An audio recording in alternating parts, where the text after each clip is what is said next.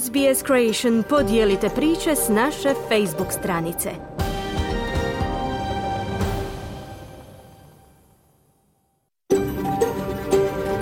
SBS, a world of difference. You're with SBS Croatian on mobile, online and on radio. Vi ste uz SBS Creation na svojim mobilnim uređajima na internetu i radiju.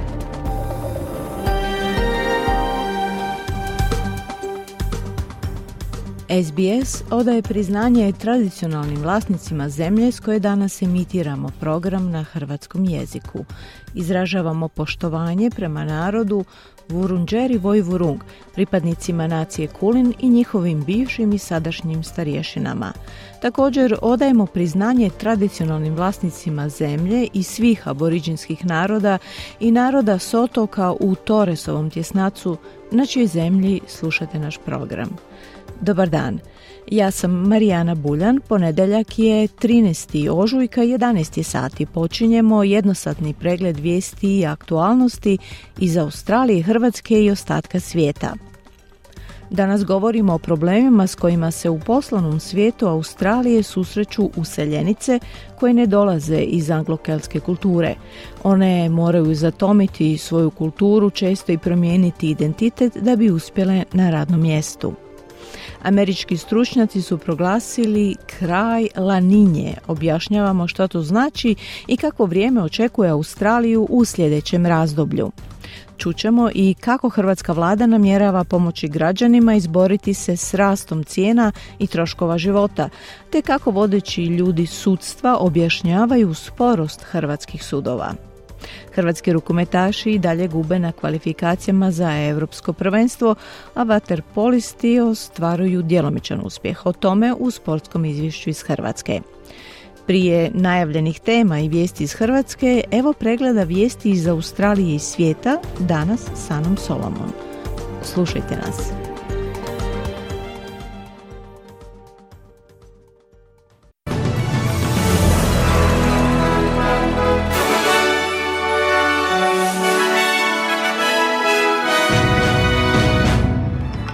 Današnjim vijestima poslušajte. Anthony Albanizi se susreće s Joe Bidenom i Rišijem Sunakom u Sjedinjenim državama u pokušaju finaliziranja detalja sporazuma o izgradnji podmornica na nuklearni pogon. Stotine tisuća prosvjednika se okupilo na ulicama velikih izraelskih gradova protiveći se kontroverznim planovima za reformu nacionalnog pravosuđa. I Zapadna Australija razmatra uvođenje promjena u uslugama iznemljivanja smještaja za kratkoročni boravak.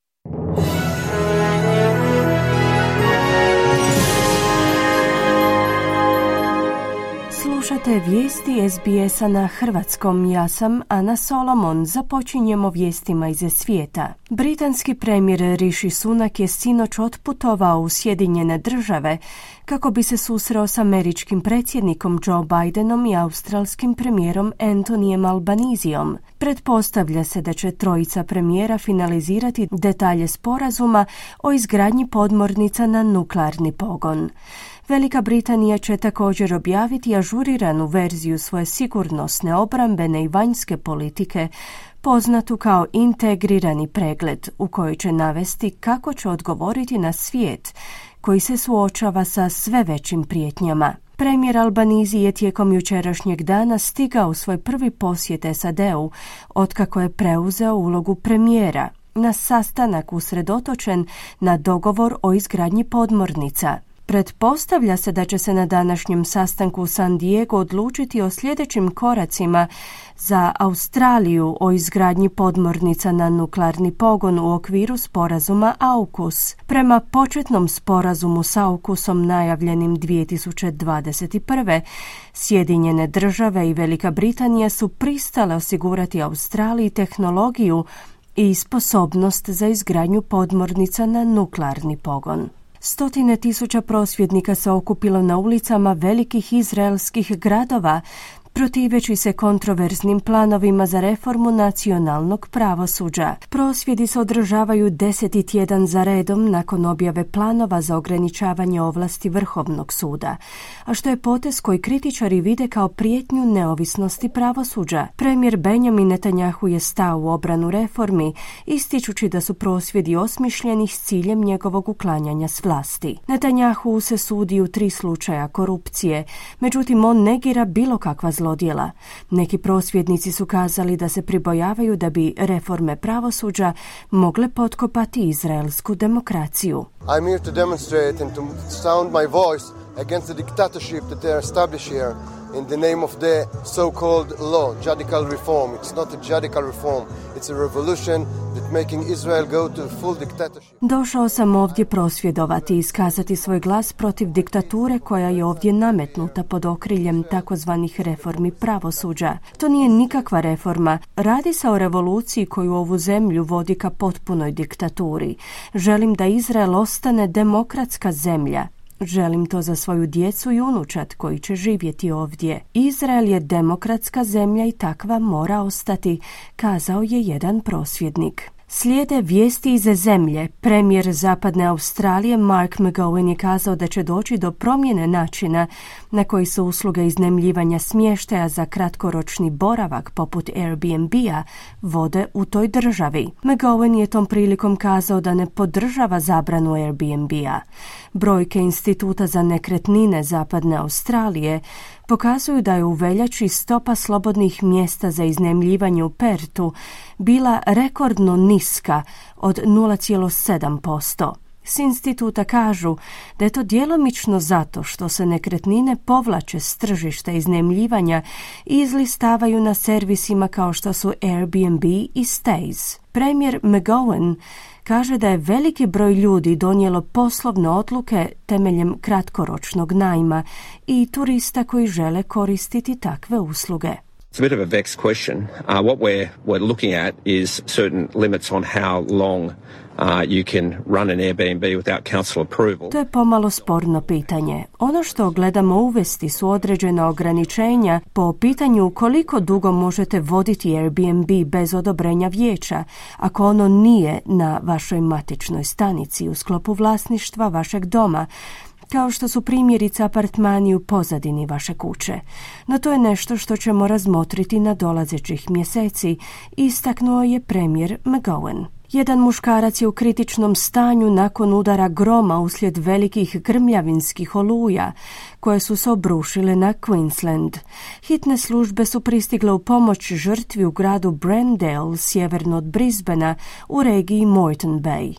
Na sjeverozapadu te države zbog obilnih oborina gotovo stotinu žitelja je trebalo biti evakuirano iz udaljenog grada Burketown, u kojemu je vodostaj tamošnje rijeke premašio sedam metara. Velike poplave se očekuju i tijekom današnjeg dana uzduž slivova rijeka Gregory, Nicholson i Leichhardt, u kojima je zabilježeno 35 mm oborina. Upozorenje je također izdano za donji tok rijeke Flinders i Cloncurry nakon jučerašnjih rekordnih poplava u zajednici Burketown. U Novom Južnom Walesu stranci zeleni su najavili da će se u okviru paketa reformi reproduktivnog zdravlja u sklopu svoje predizborne kampanje zalagati za omogućavanje pobačaja u svim javnim bolnicama. Zastupnica zelenih Jenny Leong je izjavila da na državnoj razini postoje tendencije protiv izbora unutar liberalno-nacionalne koalicije i laburista. Plan uključuje poboljšani pristup kontracepciji, liječenju neplodnosti, pobačaju njezi u menopauzi i rodno uvjetovanoj skrbi kroz javni zdravstveni sustav, uključujući pristup uslugama pobačaja u svakoj javnoj bolnici u Novom Južnom Walesu. Slušate vijesti SBS-a na hrvatskom, vraćamo se u svijet. Najmanje osmero ljudi je poginulo nakon što se brod koji je provozio tražitelja azila prevrnuo nedaleko od obala San Diego u Sjedinjenim državama. Spasioci tragaju za sedam dodatnih žrtava. Pripadnici obalne straže i vatrogasne službe San Diego su izvukli osam tijela iz mora, no gusta magla otežava potragu za dodatnim žrtvama. Nije poznato je li itko na drugom brodu ozlijeđen, a za sada nije utvrđeno ni uhićenje bilo kakvih e, tražitelja azila. Uredba o pandemiji koja bi trebala biti obustavljena 11. svibnja uskraćuje migrantima priliku za traženje azila temeljem spriječavanja širenja COVID-19. Ipak uredba je nesrazmjerno utjecala na Meksikance, Hondurance, Gvatemalce i stanovnike El Salvadorea. Moldavska policija se suočila s prosvjedom za koji kažu da ga je organizirala Rusija kako bi destabilizirala novu prozapadnu vladu male zemlje koja se nalazi između Rumunjske i Ukrajine. U glavnom gradu zemlje Kišinjevu prosvjednici su jučer izašli na ulice pod okriljem skupine koja sebe naziva Pokret za narod. Tom prilikom su više puta pozvali predsjednicu Maju Sandu da odstupi iz dužnosti. Vlasti su također prijavile četiri prijetnje bombama, uključujući jednu u gradskoj zračnoj luci. Privedene su 54 osobe. Viorel Kernauteanu, čelnik moldavske policije, kaže da su prosvjednici ruski plaćenici. O să vedeți, de fapt, care erau sumele care urmau a fi Radi se o svotama novca koje su trebale biti dane ljudima koji bi imali određene znakove te koji su trebali stajati ispred gomile kako bi provocirali policijske snage i stvorili koridore koji bi onemogućili gušenje prosvjeda.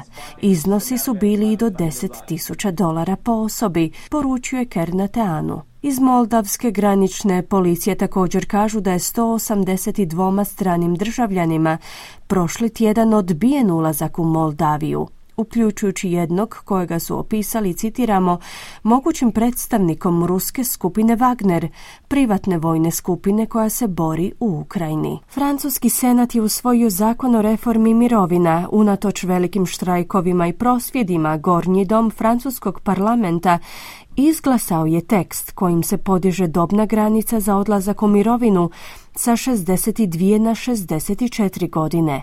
Zakon sada mora biti izglasan i u donjem domu, Narodnoj skupštini. Premijerka Elizabeth Boyne možda će morati pribjeći posebnoj ustavnoj opciji koja bi prisilila mirovinsku reformu povezujući je s izglasavanjem nepovjerenja. Boyne je koristila ovaj mehanizam već deset puta kazavši da bi radije izbjegla njegovu ponovnu upotrebu.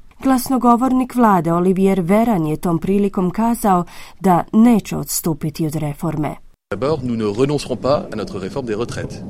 Ensuite, nous enregistrons étape après étape Prvo nećemo odustati od naše mirovinske reforme, zatim korak po korak bilježimo sve znakove koji nam omogućuju da dođemo do zaključka da ćemo moći izglasati naš prijedlog mirovinske reforme.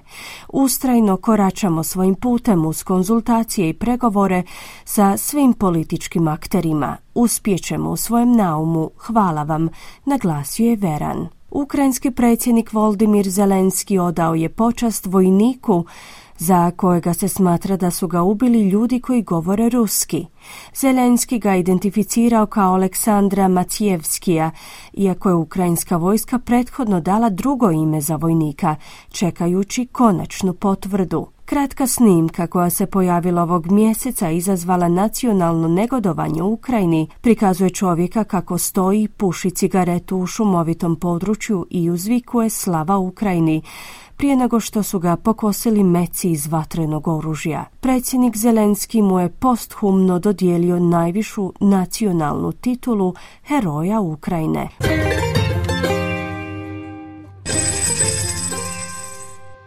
Danas jedan australski dolar vrijedi 0,66 američkih dolara, 0,62 eura te 0,55 britanskih funti.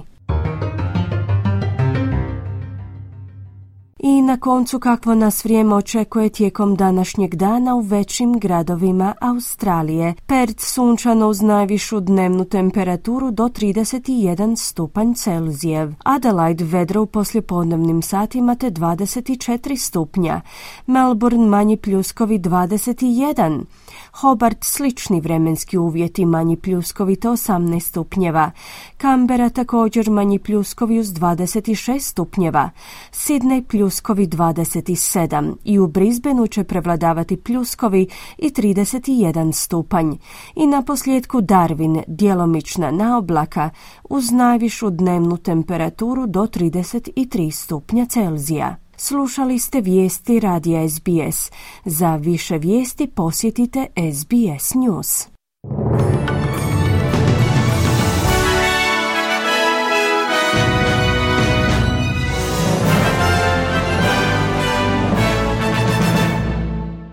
Slušate SBS ja sam Marijana Buljan.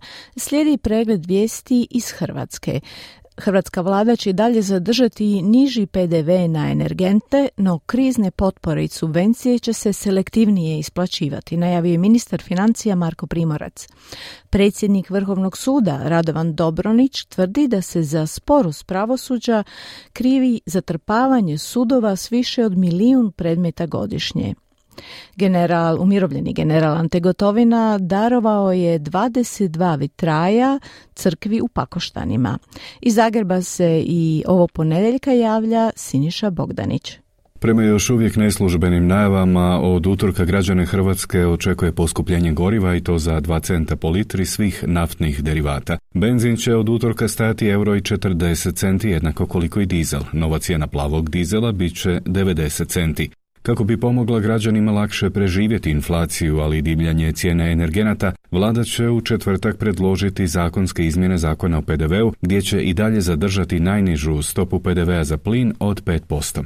Riječ je o konkretnoj pomoći hrvatskim građanima i neće samo biti na plin snižena stopa PDV-a, već i na pelete, sječke i ogrijev, rekao je premijer Andrej Plenković nakon sjednice šireg predsjedništva HDZ-a. Kazao je i da su koalicijskim partnerima i vodstvu stranke predstavljene konture novog paketa pomoći građanima na kojemu su resori radili proteklih tjedana. Ministar financija Marko Primorac. U fokusu su električna energija i plin, sve ove ostale mjere koje će se isplaćivati u vidu potpora građanima sa najnižim primanjima, te će mjere svakako ostati i nisam za to da mjere idu prema svima. Postoje građani koji imaju dovoljno visoke dohotke da im ne bi trebalo naravno u potpunosti ili u toj mjeri u kojoj je to bilo do sada subvencionirati cijene. Očekivanja sindikalne scene da kako veća su, predsjednik nezavisnih hrvatskih sindikata Krešimir Sever za javni radio izjavio je da očekuje da se i dalje nastave potpore za cijene plina i struje za građanstvo i dodatne potpore koje su išle i do sada za energetski siroma siromašne građane, a to je bilo u obliku vouchera, da se daju potpore umirovljenicima, višečlanim obiteljima, nezaposlenima. Potpore za gospodarstvo su silno važne, s tim da bismo tu naglasili da su neki dobivali potpore iz javnog novca, pri tome i dizali cijene, da ovaj puta te potpore ne idu bezuvjetno, nego da gospodarstvo dobije i uvjete da moraju to prikazati i u manjim krajnjim cijenama. Od 1. travnja ukida se izvanredni doprinos za zdravstveno osiguranje po stopama od 1 i 3%. posto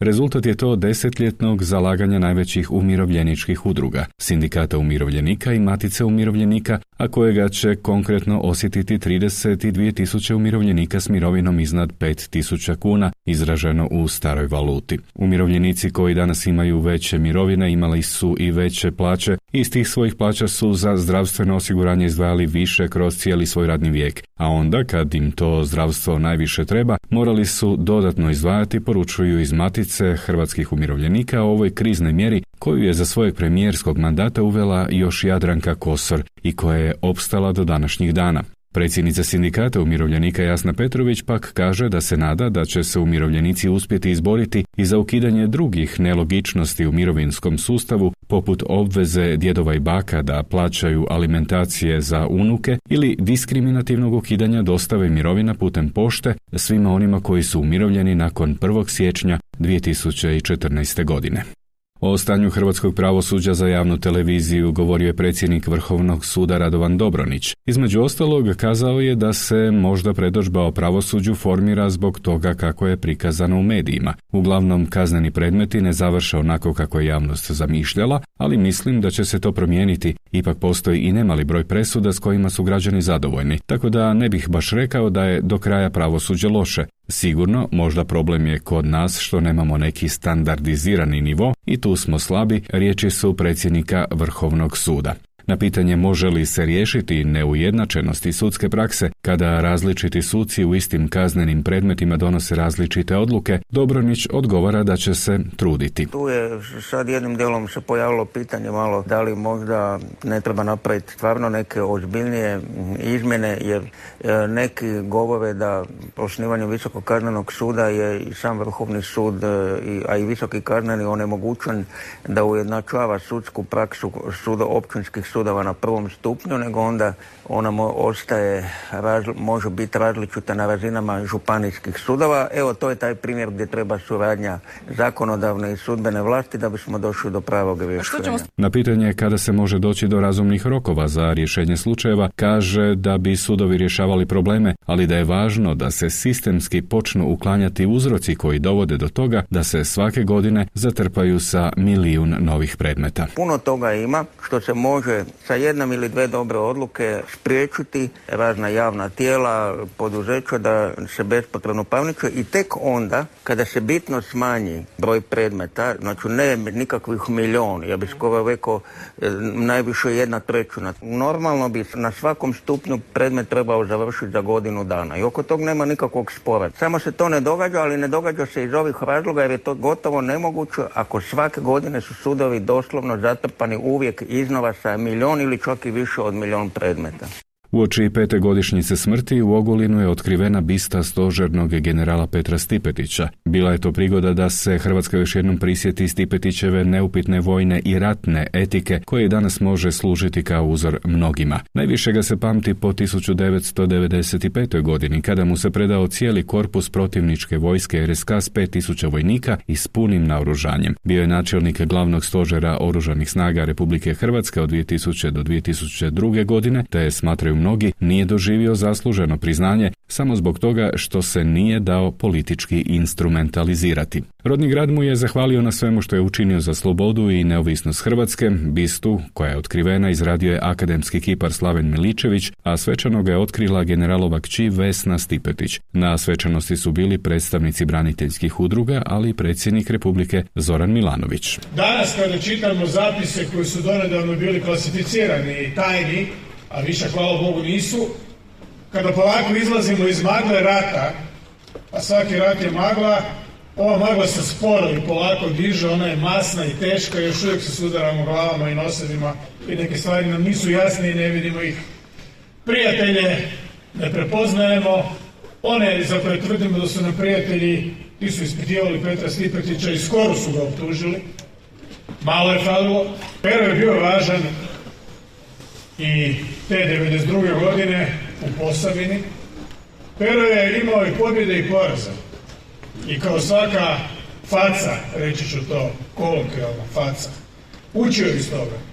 Donacija umirovljenog generala Ante Gotovine među istaknutijim je vijestima u danu iza nas. Naime, Gotovina je darovao župnoj crkvi u zašća gospodinova u Pakoštanima 22 vitraja s oslikanim svecima na prozorima crkve i to u ime bratovštine Svetog Ante. Došli smo na ideju da bi to trebalo se napraviti, da ova lijepa crkva koja je duhovni centar naše župe, našeg malog mista, kuća molitve, da bude još i ljepše. Gotovina je objasnio novinarima i kako je postao članom bratovštine Svetog Antuna Padovanskog. Bio moj pradit, moj djeda, djeda nije imao sinove, onda je ujao mene prvog unuka najstarijeg. Mirko Zubak, akademski slikar, dugogodišnji prijatelj generala Gotovine, a tako se i razvila ideja da upravo on bude autor vitraja. Ovaj rađ u redu je posebno tehnici, tehnici fuzije. To nije ovaj klasični vitraj koji se radi sa olovom. Ovo je jedno tijelo. Za danas toliko u ovom izvješću iz Zagreba, za SBS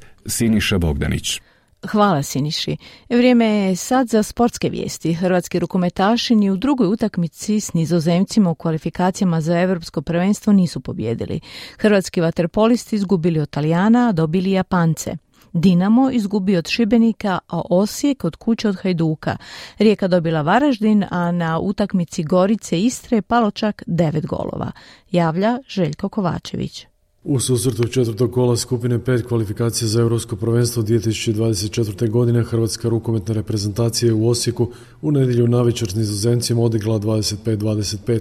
Prije četiri dana na derbiju novog hrvatskog izbornika Gorana Perkovca kao bi su izgubili sa 32-27 u Nizozemskoj. U Osijeku su imali posljednji napad i pokušaj kapetana Domagoja Duvnjaka koji je za malo postigao gol za pobjedu u posljednjim sekundama. Grčka vodi u skupini s bodom više od Hrvatske i Nizozemske.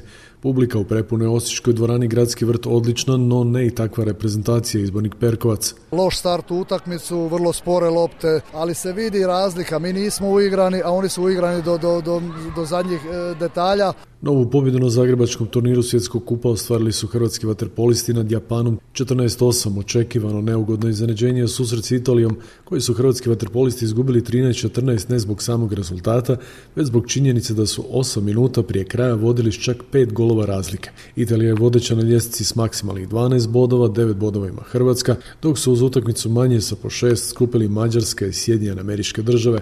Na samom dnu ljestvice su Francuska i Japan bez boda. Plasmanu završnicu ostvarit će prve tri prvoplasirane selekcije.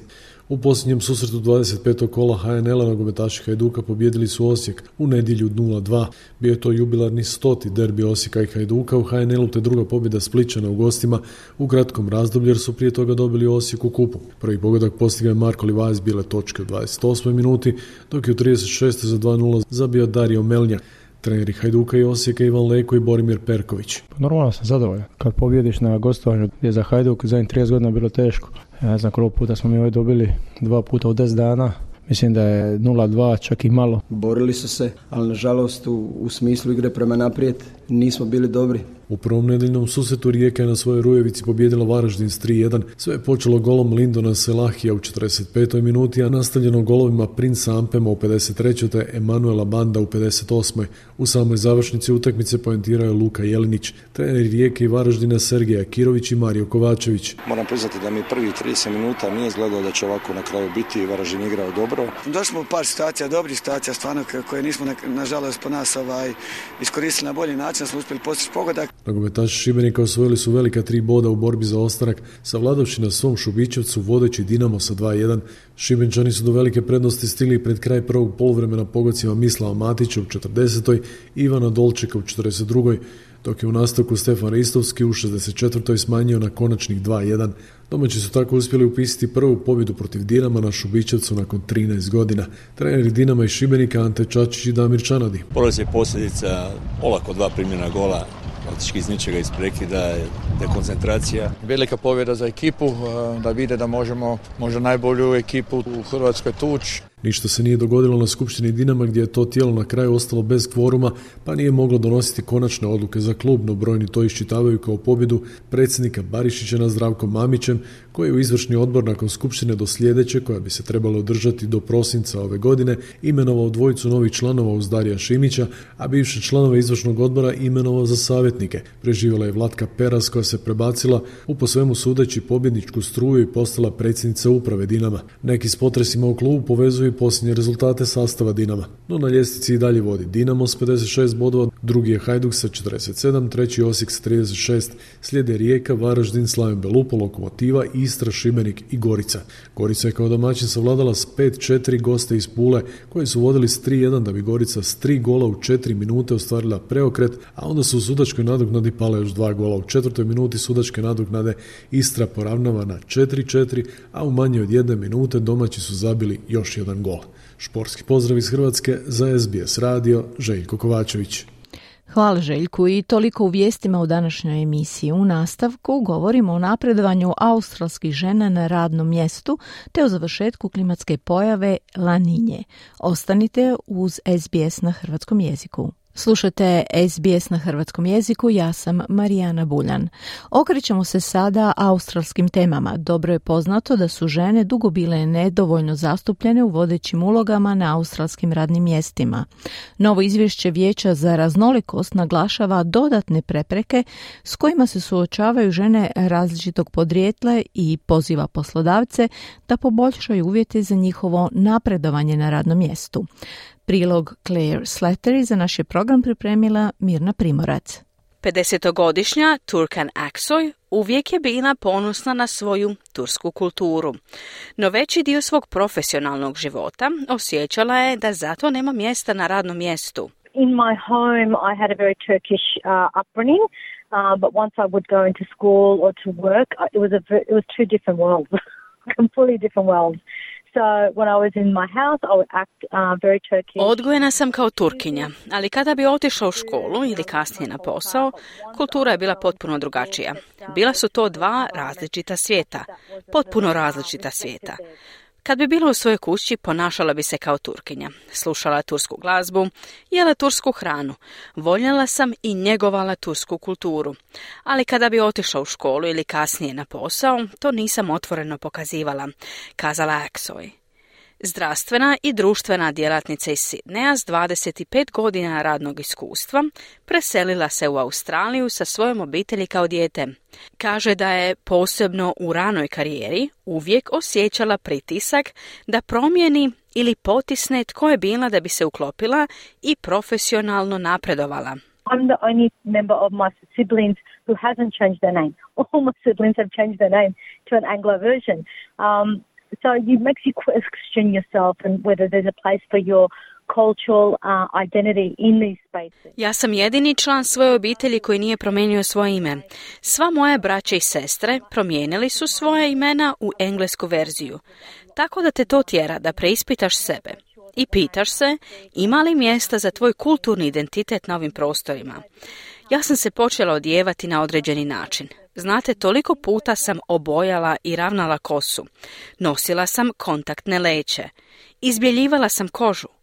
Pobrinula sam se da kada govorim, izgovaram stvari na stvarno jasan način, jer nekako imati naglasak je jednako tome da nisam profesionalac u svom poslu, dodala je Aksoj. Iskustvo gospođe Aksoy slično je mnogima dokumentiranim u novom izvješću Vijeća za raznolikost Australije, objavljenom u povodu Međunarodnog dana žena 8. ožujka. Izvješće nastoji istaknuti odsutnost žena iz različitih sredina na vodećim pozicijama na radnim mjestima u Australiji. Autori izvješća koriste akronim CARM, što znači Culturally and Racially Marginalized, kulturalno i jezično marginalizirane, kako bi opisale žene u središtu studije. Ispitali su i proveli fokusne grupe s više od 370 CARM žena, kako bi saznali više o njihovim iskustvima na radnom mjestu. Direktorica za obrazovanje članova Vijeća za raznolikost, doktorica Virginia Mapedzama, glavna je autorica izvješća.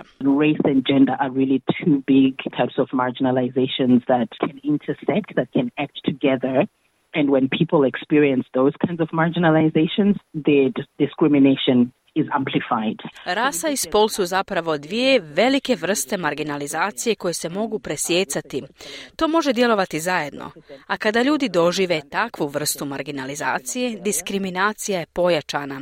Stoga smo gledali zastupljeno žena u vodstvu Australije i naše istraživanje nam je pokazalo da su nedovoljno zastupljene na vodećim pozicijama, dodala je Mapedzama.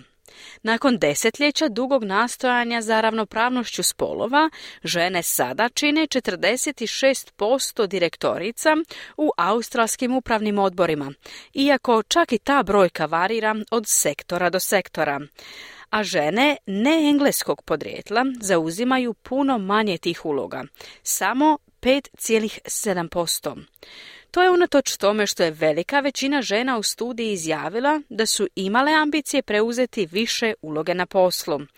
78% njih je reklo da želi napredovati do višeg rukovodstva, dok 97% vjeruje da mogu dati vrijedan doprinos svojim organizacijama. most of the women that we spoke to in this or that responded to our survey, they're very ambitious and they're very capable and they want to do it. You know, like they, it's like everything is good for them to go into this leadership role. Većina žena s kojima smo razgovarali o ovome ili koje su odgovorile na našu anketu vrlo su ambiciozne i vrlo sposobne i žele biti na vodećim pozicijama.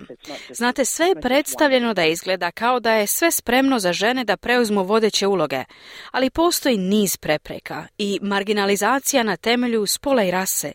Dakle, u pitanju nije samo jedna stvar dodala je Mapedzama. Među preprekama s kojima su se žene susrele i s kojima se još uvijek susreću su rasizam i seksizam. 67% smatralo je da ih se zanemaruje ili da ih se ne svaća ozbiljno, dok se isti broj slaže da su žene iz karma imale manje mogućnosti za napredovanje u karijeri nego druge žene.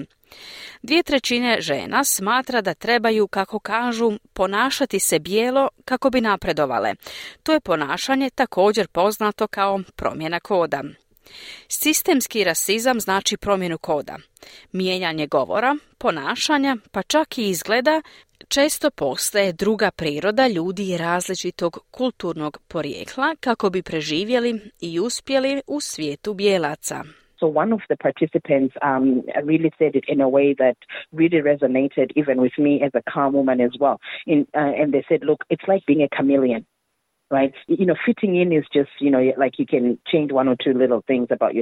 Dakle, jedna od sudionica je to objasnila na način koji je stvarno rezonirao čak i sa mnom kao ženom iz karma.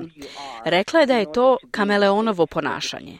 Moraš se zakamuflirati i izgubiti dijelove sebe kako bi se uklopio. Toliko mentalnih problema proizlazi iz te temeljne promjene i to oduzima vrijeme od drugih stvari na koje bi se žene mogle koncentrirati i koje bi mogle raditi u smislu napredovanja u karijeri, dodala je Mapedzama. Rozalina Sarkezanis jedna je od žena koje su sudjelovale u istraživanju. Ona je armenska kršćanka koja je rođena u Iranu, a u Australiju je došla kao izbjeglica u tinejdžerskog dobi. Već dva desetljeća radi u zdravstvu, ali sada vodi vlastiti posao. Kaže da je mijenjanje kodova nešto što je prakticirala tijekom svoje karijere osobito na početku.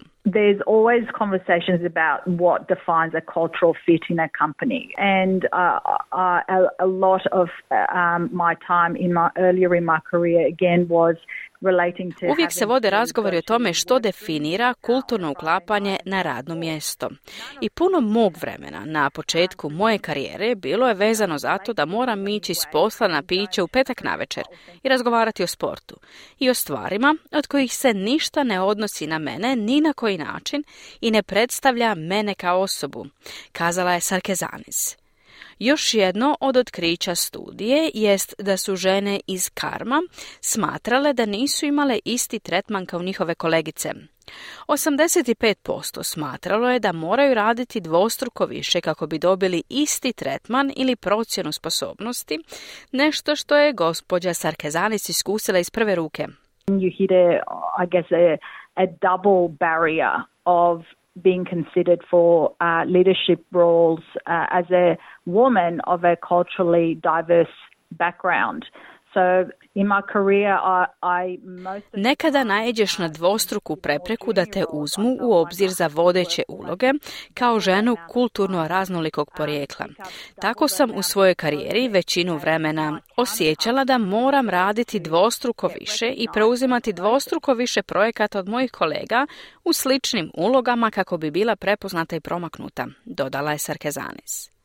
Izvješće daje nekoliko preporuka, uključujući da radna mjesta primjenjuju rasne objektive na politike rodne ravnopravnosti kako bi osigurale da sve zaposlenice imaju jednaku korist.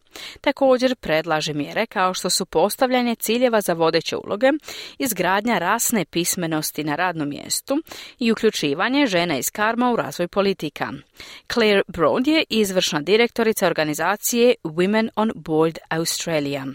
Ona kaže da će radna mjesta imati koristi od povećanja raznolikosti na vodećim pozicijama, ali da do toga ima još puno posla. When you think that, you know, 51% of people in this country are either first or second generation or in fact have just come here themselves, that's a big population. That is a lot of people working across our Kada pomislite da je 51% ljudi u ovoj zemlji prva ili druga generacija migranata ili su zapravo tek nedavno došli u Australiju. To je velika populacija. Ima puno ljudi koji rade u našim tvrtkama. Rade diljem naših zajednica. Rade u politici u mnogim različitim sektorima. Stoga je jako važno da se glasovi svih ovih ljudi zapravo čuju. Treba ih razumjeti i cijeniti, kazala je Brod. Turkan Aksoy kaže kako su se tijekom njene karijere stvari već promijenile na bolje i sada joj je ugodnije prihvatiti svoju kulturu na poslu. Like today now I'm very proud to speak my Turkish. I'll say merhaba at a meeting or Teams Zoom link ups. Like I'm really proud of the fact that I speak a second language. I make sure people see and know that because it's about creating Vrlo sam ponosna što govorim turski. Reći ću merhaba na virtualnom sastanku. Stvarno sam ponosna na činjenicu da govorim drugi jezik. Trudim se da ljudi to vide i znaju, jer se radi o stvaranju sigurnih prostora u kojima mogu reći da, i ja pripadam. I ja sam dio ovog procesa. Želim biti koautor, želim biti ko-dizajner ili osigurati da sam uključena u procese koje stvaramo jedni za druge i za sebe, dodala je Aksoy. Čuli ste Mirnu Primorac s prilogom Claire Slattery. Nakon nekoliko minuta uz glazbu govorit ćemo o klimi i što za Australiju znači vijest o završetku laninje. Slušajte nas. Vi ste uz SBS na hrvatskom jeziku, moje ime je Marijana Buljan. Laninja, sustav koji je dominirao vremenskim obrazcima diljem svijeta u posljednje tri godine, službeno je proglašen završenim. Vodeća agencija za praćenje oceana i atmosfere Sjedinjenih američkih država kaže da se uvjeti u Tihom oceanu vraćaju u normalu. Što to znači za Australiju? Prilog Aleksa Anifantisa. Nacionalna uprava za oceane i atmosferu Sjedinjenih američkih država kaže da je vremenski sustav Laninja završen. Organizacija kaže da će sada vjerojatno uslijediti stabilni vremenski uvjeti prije mogućeg povratka njezinog toplijeg brata El Ninja kasnije ove godine. Najnoviji podaci pokazuju da su površinske temperature mora u Tihom oceanu na ekvatoru sada stupanj ili dva ispod prosjeka, znatno iznad praga laninje od minus 1 do 8 stupnjeva.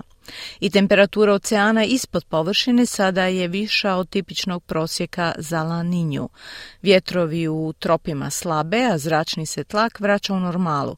Dr. Andrew King istraživač je klimatskih ekstrema sa sveučilišta u Melbourneu. With the La Nina ending, uh, we should see um, a reduced likelihood of very wet conditions. Sa završetkom laninje trebali bismo vidjeti smanjenje vjerojatnosti vrlo vlažnih uvjeta tijekom sljedećih nekoliko mjeseci diljem istočne Australije, što će siguran sam biti dobrodošlo olakšanje za mnoge zajednice pogođene poplavama. Ured za meteorologiju kaže da se laninja javlja kada ekvatorijalni pasati ojačaju mijenjajući površinske oceanske struje, povlačeći hladniju morsku vodu iz dubine, stvarajući uvjete pogodne za dizanje zraka, razvoj oblaka i padaline. Taj vremenski obrazac je uvelike zaslužan za prošlogodišnje obilne kiše koje su dovele do velikih šteta u velikim dijelovima Australije. Dr. Simon Bradshaw, istraživač Vijeća za klimu, objašnjava razlog ovih radikalnih promjena u klimi. All the weather we see these days is in the context of climate change. It all happens in an atmosphere made warmer, wetter, it's packing more energy because of the burning of coal, oil and gas. Sve vrijeme koje vidimo ovih dana treba promatrati u kontekstu klimatskih promjena. Sve se to događa u atmosferi koja je toplija, vlažnija, sadrži više energije zbog izgaranja ugljena, nafte i plina. I to utječe na sve. To je kao da smo klimu stavili na asteroide, da tako kažemo. Tamo gdje su intenzivne oluje, obilne oborine, one će postati jače i razornije. Naravno, vidimo i da se rekordi kad je riječ o toplinskim valovima stalno ruše. I to znači da će se učinci laninje i njene suprotnosti El Ninja pojačati. I dok se nadamo da slijede mjeseci smanje kiše na istočnim obalama Australije, Bradshaw upozorava da nema mjesta zadovoljstvu. We do know there'll be a return to above normal fire potential at some point because we are now looking at a dry periods. If we enter another El Nino period, Znamo da će u nekom trenutku doći do povratka na stanje iznad normalnog potencijala za požare, jer smo sad suočeni sa sušnim razdobljem. Ako uđemo u još jedno El Niño razdoblje, to će dodatno pojačati taj požarni rizik i naravno sve što vidimo sada se događa u kontekstu klimatskih promjena u atmosferi koja je toplija, vlažnija, sadrži više energije zbog izgaranja ugljena, nafte i plina kazao je Simon Bradshaw, istraživač Vijeća za klimu.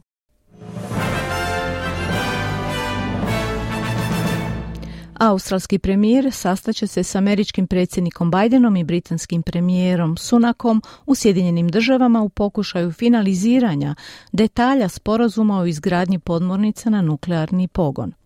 Stotine tisuća procvjednika se deseti tjedan za redom okupilo na ulicama velikih izraelskih gradova protiveći se kontroverznim planovima za reformu nacionalnog pravosuđa. Premijer Zapadne Australije Mark McGowan je kazao da će doći do promjene načina na koji se usluge iznajmljivanja smještaja za kratkoročni boravak poput Airbnb-a vode u toj državi. Jedan muškarac je u kritičnom stanju nakon udara groma uslijed velikih grmljavinskih oluja koje su se obrušile na Queensland.